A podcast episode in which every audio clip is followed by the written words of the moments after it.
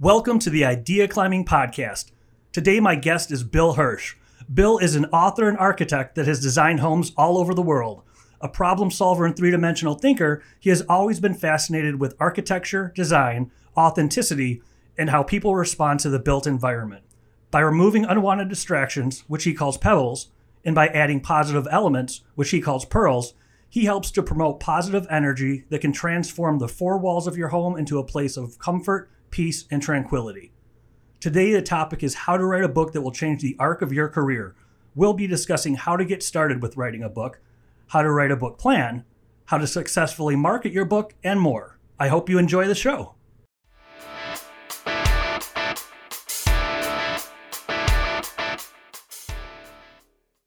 Thank you for being here, Bill. Glad you could make it. Well, I'm glad to be with you. Thanks for inviting me. And I'm looking forward to discussing the big idea of writing a book, but writing a book that will change the arc of your career, not just be a calling card or another business card, but that will actually grow your career. And the last time we spoke about this, you mentioned one of the most important things is how you're perceived in the eyes of your audience. Can you speak a little more about that with your sure. experiences? Sure. That was one of the surprising things to me. I didn't write my book with the purpose of improving my appearance to my potential clients, but that's exactly what happened. And that therefore changed the arc of my career. Uh, as soon as you write something down and publish it, you're seen by your reader or anyone who's considering hiring you as a consultant. You're seen as being far more expert in your field than you were the day before you wrote the book it it was really literally uh, a light switch moment for me where it changed that perception of me. And i didn't really uh, well i certainly didn't write my book with the purpose of using as a marketing tool. That and maybe that's what really helped it be quite successful. I wrote it with purpose of helping people out and providing useful information for them. And it was perceived that way. And as a result of that, my email box filled up and my phone started ringing with people who were eager to become my clients, where really just months before that, I would be hoping that someone would accept me as uh, their architect. But after the book was published and people read that in order to, uh, and then got in touch with me because of that, they now were were anxious to see whether I would accept them as a client. A complete uh, flipping of the script, which was uh, kind of humbling and surprising. Well, you must have done it right. If someone said, "Okay, that sounds good," where do I start? Because you went a different route than the traditional publisher. If someone wants to get this done and get done the right way, what's the starting point? I mean, what did you do? Well, I think sometimes there's a problem with inertia, like with any project. So uh, you just need to start writing something, and and that helps you collect your ideas. And writing out a book plan is a good way to start. I did employ a writing coach to help me with it, and that helped organize my thoughts into a better book form. I probably would have written it more as a strict textbook, but it became more readable with uh, some advice from an expert. And so you just uh, lay out your uh, book plan. Uh, I like to say that uh, if you don't know where you're going, you won't know when you got there.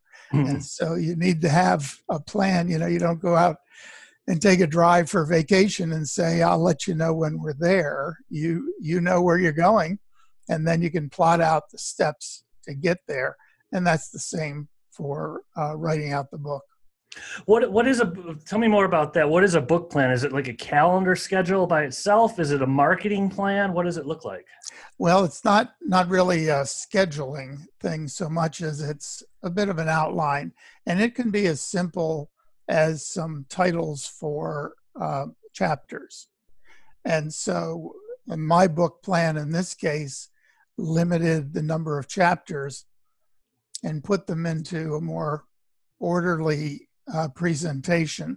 It also let me look at each chapter and decide whether I had a somewhat equivalent amount of material for each chapter and what's the next transition. It kind of gave me a more of an abstract look at what the book was going to be rather than getting into the words themselves. So it's to keep the book itself. That's like the it's like arch, the architecture of the book or the blueprint for the book. Would that be right? Right. Yeah. When I design buildings, I first put together what we call a program, and the program is a list of requirements, a list of wishes, and kind of telling you what you're trying to achieve. And I add to my program uh, a description of how things should feel or look.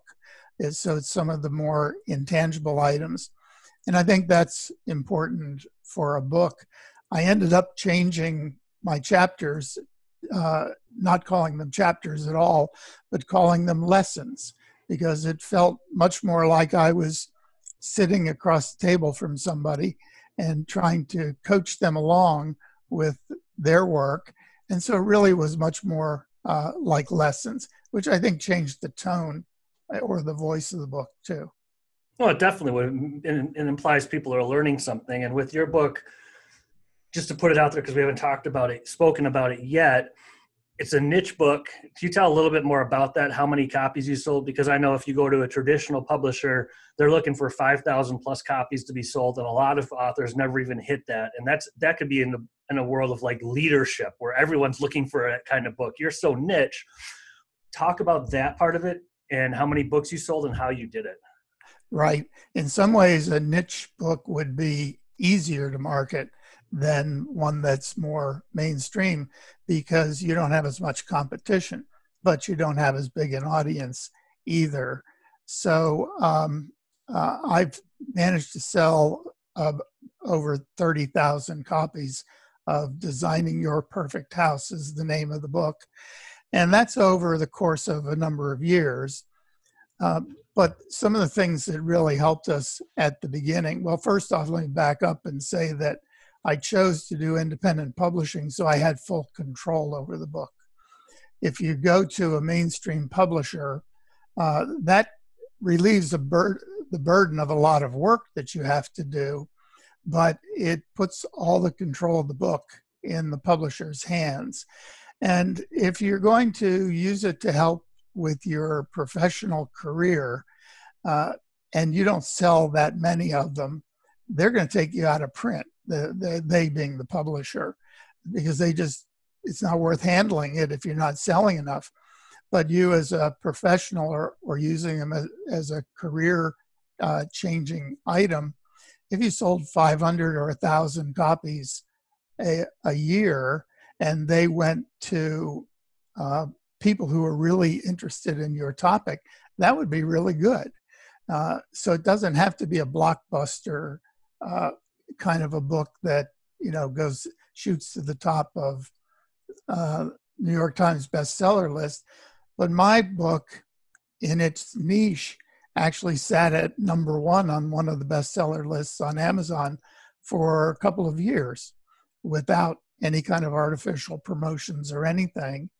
And we got reviews from uh, Library Journal, for instance, uh, gave it a recommended review, and that sent it into libraries where I believe it also caused people to buy a copy for themselves. Uh, and it's it spreads all over the world. And this is much, much easier to do than it used to be. The electronic world allows you to do things that you wouldn't have been able to do 20 years ago. Well, in addition to a writing coach, what other help did you have to make it look good? Well, that that was one of the things I was eager to do. I wanted to make sure the book did not look self-published. Uh, I went to a conference and they said you can identify a self-published book from across the room. So that would have a lot to do with how it looks, what the cover is, all those sorts of things. And you can go learn how to do this. Plenty of stuff online but you're going to make mistakes. So I went to a high level consultant for this company called About Books Inc. Uh, they're based in Colorado, and they put books together in a professional way. And by that, I mean that they make sure that the interior design is up to the standards that a mainstream publisher would look for. The cover it will stand up to any competition and everything is done right and they coordinate with the, the printing which i had to do the printing uh, with the uh, color pictures that i have in there. And made the printing more complicated. You can do print on demand now if you only have black and white but anyhow i went to the right consultants and and got it put together right. I wanted it i didn't want anybody to say oh there's a independently published book. And that that means expense at the beginning but if you're going to do it you do it right.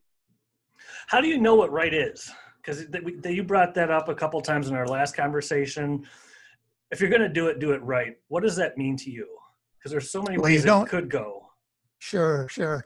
You don't always know that, but what I did is I found uh, some comparable books that were in the home design uh, category, and I pointed those out to uh, the people who were my consultants. And I said, I want these to stand on the bookshelf next to each other. And I'd actually like my book to look better than theirs. Uh, and so I, I went that way you know you do a little homework and you look around and you you get an idea of what the level would be. And if you have people as consultants who know what they're doing they instantly identify it. I'll give you a, a good example.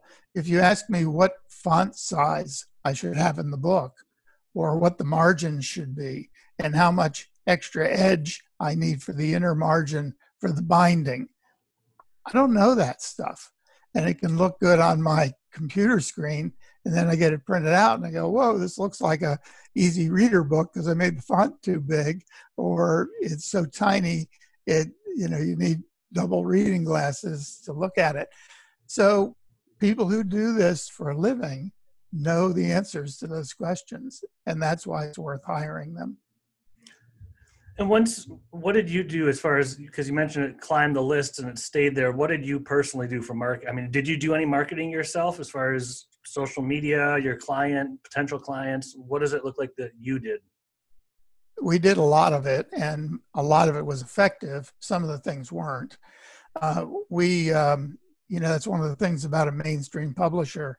Unless you have what they call a platform, unless you're known and you have a ready audience, uh, it's very difficult to market your book.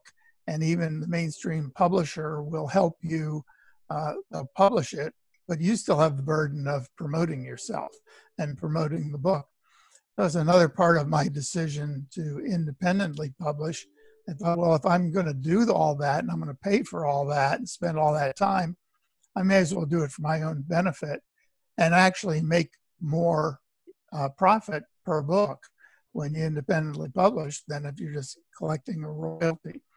So we, um, I did homework. There are books out there that give you uh, a good background on what you should do. Uh, Marilyn Ross's book, which is self-publishing something. I don't have it right on hand. That was a wonderful book, and uh, she listed in there uh, a number of places that are essential for getting reviews for your book uh, Publishers Weekly, Library Journal, Midwest Book Reviews, and I went and I did that. And you reached out to all of them yourself. I just sent them what's called a galley or a pre-publication version of it, and um, so was quite pleasantly surprised to get very good recommendations. So that kind of reassures. You. One thing you don't know is whether your book's any good or not. It's hard to evaluate yourself. Uh, but that confirmed that it was, and that meant that it was worth putting the effort into marketing it. Uh, so I had those. The library journal recommended review was good because then we sent information out to all the libraries we could, bought a mailing list and send them sent them a note. And they also get the library journal and I you know they're looking for what books they should buy to put into the library and you can sell a lot of books to libraries. There are a lot of them out there. The um, other things we did, we did ads on Amazon. Uh, they have an ad program. you know, you get notices if you bought this, you might like that kind of thing. Those are easy enough to do. Uh, I did some uh, some interviews and and things of that nature, and tried to uh, promote it that way. So, with all the promotion going on and, and, what you did, and you believed in yourself from the beginning, another interesting thing you brought up is that sometimes people underestimate themselves. If they're thinking of writing a book and maybe I'm not expert enough, why should I do this? Could you speak to that a little more? Because I think there's a lot of people get imposter syndrome and they freeze when I think about writing a book. Yeah, yeah, that's exactly right. You kind of hit this stone wall and you think, well, at least it occurred to me. I'm thinking, everybody knows this. Why am I bothering to write this? And I was underappreciating all the knowledge I had gained over all the years that I do what I do. And I think that applies to most everybody. You know more than you think. And what you know is more valuable to other people than you realize. And when you go through the exercise of writing it down, it forces you to clarify your thinking because now you're trying to explain it to other people and it forces you to maybe do a little research and make sure all of your facts and figures are correct and you create something uh, valuable. And i'd say that's the the primary objective you should have in mind is to not instead of thinking i'm writing something to promote me uh, that really never crossed my mind, fortunately. Instead, I was writing something to help other people out. And then that promotes you uh, without you even trying. And it doesn't look like a sales piece or a pitch uh, because it isn't. It's clearly meant to help other people. And I also reassured myself as I was going through that long writing process that even if I didn't sell a lot of books, I was helping other people out. And there's a lot of gratification in that. What is that difference? Because that's a fine line from because you have to promote yourself on some level, like you did. Your contact information is in the book, it's added to your bank account over the years. And then there's helping people, which some people can think it's just, you know, being nice and helping out. Where's that bridge? I mean, where's that fine line between just just helping people out and making money from it and getting referrals? Well, it, it kind of relates to the way I do interviews when I'm interviewing for a project. I have a policy, strict policy, that I will not say anything negative about any of my potential competitors. It's not worth it. It demeans you uh, in the eyes of the people who are interviewing you. So if there's something I do that I think my com- competitors don't do, I won't say they don't do it. I'll say, here's what I do, and you should expect this from your architect. And then I explain to them what I do, and I said, you know, it's a good idea to make sure that that everyone you talk to does this. Well, now they've they write notes and they've got this uh, at hand, and they ask the competitor, and if he or she can answer it properly, good for them. If they can't, well, I have an edge up, and I never said they couldn't do it because I really don't know whether they can or can't. So if you write the book the same way and you say, here's how I deal with this issue, or here's a way that I recommend, you're giving them free advice, but you're also, in a sense, touting your capabilities. And so you're talking about yourself without talking about yourself. And that's just by sharing ideas? Mm-hmm. Yes. And, and, uh, sharing how you approach things, how you think about things, and what you would do. And you don't have to give away all your trade secrets. You know, uh, as an example, I always start my projects with a site analysis where I examine the property, the orientation of the sun, views, uh, slope of the land, all of that. So in my book, I said every design project should start with a site analysis. Now, I don't know if every architect does that or not, but then I went on to explain what it is and how I do it. And I uh, now, when I get clients as a result of that, they're eager to see their site analysis. So it it, it also helps them see. It also helps your reader and your potential uh, client uh, understand why what you do is valuable to them. So if I hear you right, instead of saying "look at me, look at me, look at me," let me tell you why I'm so great. It's actually explaining how you do what you do and why you're different than competitors, and letting them right. figure the rest out. Exactly, and it gives them uh, questions to ask the competitor uh, that they may not have thought of asking, and it also shows them uh, that you're going to do things that they need to have done and that's why they're hiring you in the first place. Well, before we close out, is there anything that we didn't talk about yet that you definitely think the audience needs to hear? Is there a question that may, might not have asked? Um, no, I think that kind of sums it up. I, I was going to add that uh, I got quoted in the Wall Street Journal not too long after the recession hit. My book came out, by the way, in November of 08 right when the darkest hours of our oh. economy hit. And I thought, oh no, this is terrible. But then it turned out to uh, bring me lots of work, and I effectively never saw the recession because of it. So I got quoted in the Wall Street Journal saying that my book was my life raft through the recession. And it literally was. Uh, I, not planned. It was it was sort of good good bad timing, if you will.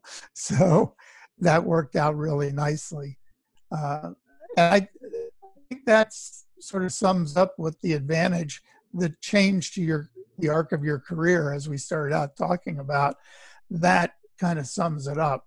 That I I don't worry about not having enough projects to pay the bills or where the next one's going to come from. You know, the email or the phone rings kind of on a nice steady pace. And I get projects now all over the country and some around the world, which made my life more interesting. I was a local architect before, and now I'm an international architect. So who knew? Not a bad result at all. No, I think that counts as success. Most definitely. Thank you for your time, Bill. We really appreciate you being here. Well, I'm happy to be here, and and uh, I look forward to hearing about people who take this to heart and they write books and have good outcome like I did. Excellent. Thank you for joining us today. I hope you enjoyed the episode. I also hope that you'll subscribe to the Idea Climbing podcast and rate us on iTunes. Visit ideaclimbing.com to learn more about idea climbing and hear more episodes about mentoring, marketing, and big ideas.